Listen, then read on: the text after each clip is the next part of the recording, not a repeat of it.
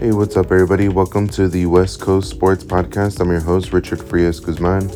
And uh, today's episode, it is just going to be solely based on the Los Angeles Lakers as they were underway um, going up against the Phoenix Suns. Unfortunately, they did lose uh, 115 to 105. Uh, amazing game from AD, honestly. Um, he, had, he showed that he can get it done no matter what kind of opponent he's going up against.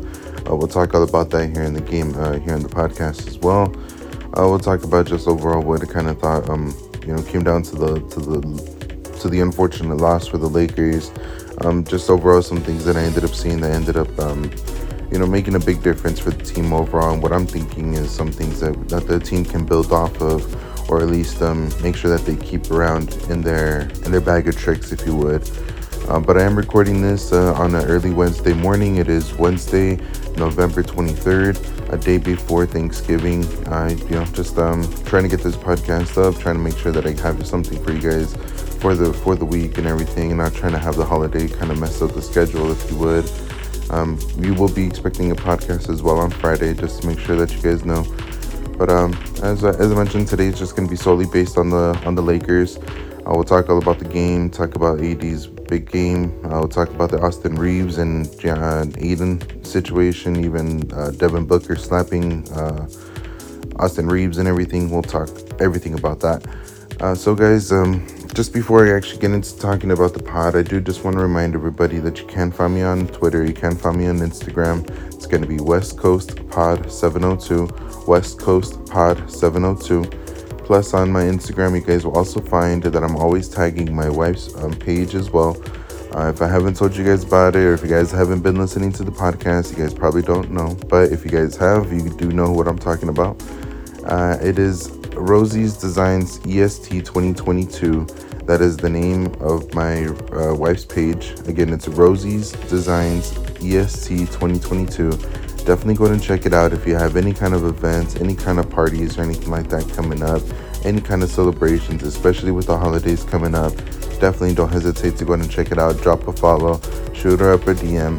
If you guys don't know, um, she actually makes these customized chip bags where if you have any kind of a design, any kind of um, you know background or anything like that that you want to use, even if you have pictures of your loved ones or something like that that you want to include on there, She's able to include all that in there. She's able to personalize them, saying happy birthday or happy Thanksgiving, whatever the case is or the occasion. And she'll um, we even help out with delivering them as well. Even as well, if you are outside of town, we can even work out something with being able to ship them. But definitely don't hesitate to go ahead and drop a follow, drop any questions that you got, let us know what kind of celebration or event you got going on, and we'll work with you from there. Uh, so again, it's Rosie's Designs EST 2022. Thank you guys. Uh, so just before, uh, so just now to get right into the podcast here, guys. As I mentioned, Lakers ended up coming up with the unfortunate loss. It was 115 to 105 against the Phoenix Suns. And I mean, it really just kind of comes down to if you look at the box score, the big numbers that really jump out are the shooting percentages. The Lakers ended up shooting, um, I believe it was overall from field goal range, uh, 42% and shooting under 20% from the three point line. Now that's just really not going to cut it. I mean, you understand what happened. You understand that it, it was really just a thing of them not being able to make their shots. You know, especially from the three-point line. Especially when you see the uh, the stats of the of the Phoenix Suns. You see that they ended up shooting 47% overall and 47% from the three-point line. That's just ridiculous. You know, when you have a team that's that red hot, I believe even um, Mikal Bridges had like his season high six six threes in a game or something like that. When you have guys that are that on fire, when you have a team that's that locked in from shooting or, or as far as the shooting standpoint, there's not a whole lot that you can do. But overall, we were able to really create a whole lot of turnovers. I mean, we had a lot of turnovers as well. I think at one point during the fourth quarter, I want to say I heard um the TNT crew say that there was like 14 uh, yeah, that they're tied at 14 with uh, turnovers as far as both teams. So when you hear something like that, you definitely understand that there was a lot of sloppiness. Um, maybe a lot of maybe a lot of good defense. I mean, uh, the Lakers are kind of used to um, creating a lot of turnovers like that. I don't believe that the Suns are much of a turnover type of team. I mean, you have to be in some sense, you know, of course, but um, I really think it was more on our side that it was more sloppiness, you know, when it comes down to it, just not having your your floor generals in there, you know, just making maybe some careless passes, if you would. But it is what it is when it comes down to that. You know, um, there's plenty of things that you can talk about when it comes down to a Lakers game. You know, make a couple, make some of your shots. You know, play a little bit more clean. You know, not make a lot of mistakes or you know whatever the case is. But I mean, overall, the team played a pretty damn good game. Uh, you wish you would probably have a little bit more, you know, production maybe from some of the other players and this and that. But I mean, when you're missing LeBron James and when you have a team that's really, uh, you know, that the majority of their money's tapped into three players mainly, and then the rest of the players are not even are making sub 10, 10 million dollars. Um, uh, you know, you definitely can understand that the team is gonna be able to is gonna be lacking a little bit on having, you know, some players being able to step up and being able to produce some stuff like that. Now you know that it's definitely capable because you have guys like Austin Reaves who have been able to do that before you have guys like Lonnie Walker. I mean, he ended up dropping 24 on this one. You definitely see that he's been able to step up his game in the absence of LeBron James. You know, he's able to go ahead and actually create a lot more. Um, you're even seeing that he is, you know, being being that he uh, is a point guard or being a shooting guard.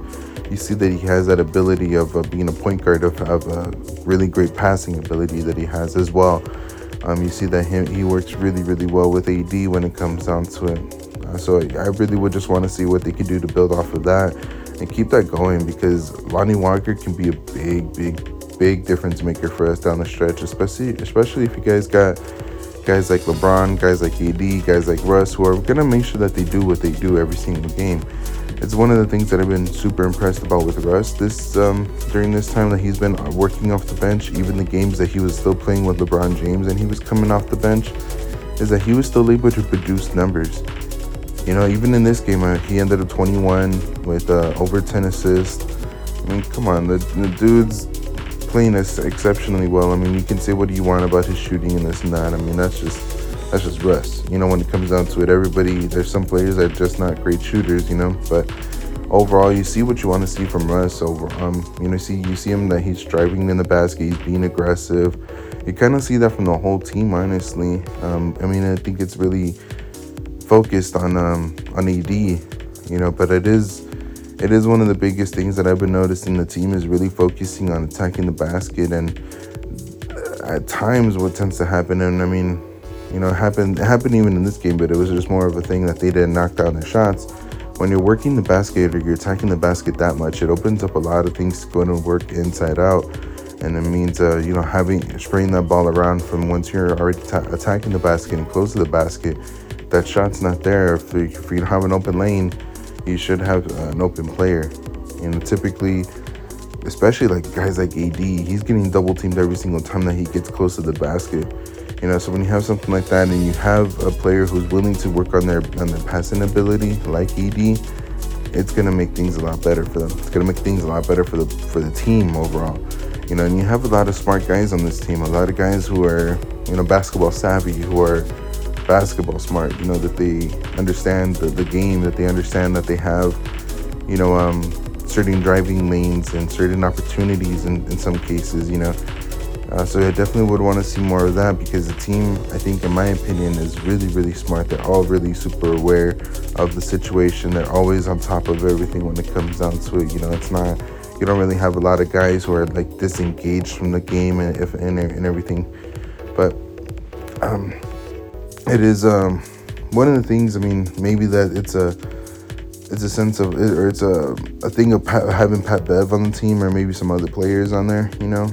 But uh, I, I really just think it's it's been more of a thing like hey like everybody's kind of seen that AD stepping up his game. I mean, this dude now has four games with over 30 points and 15 rebounds. This dude ended up making 37 points tonight or last night and 21 rebounds. I believe he had like five blocks and like four steals or something like that. Some crazy ass stat line. I mean, this guy, if he's not at least now because of these uh, this four game stretches, if he's not at least in the conversations of MVP, especially after you know going down to the floor and having all this damn you know talks about him being you know uh, fragile, him being weak, or him being a crybaby, or whatever the case is, you know, being made out of glass the dude hit the floor. I mean, if the dude lost sensation from what he ended up mentioning in his arm all the way down to his fingers from his uh, elbow.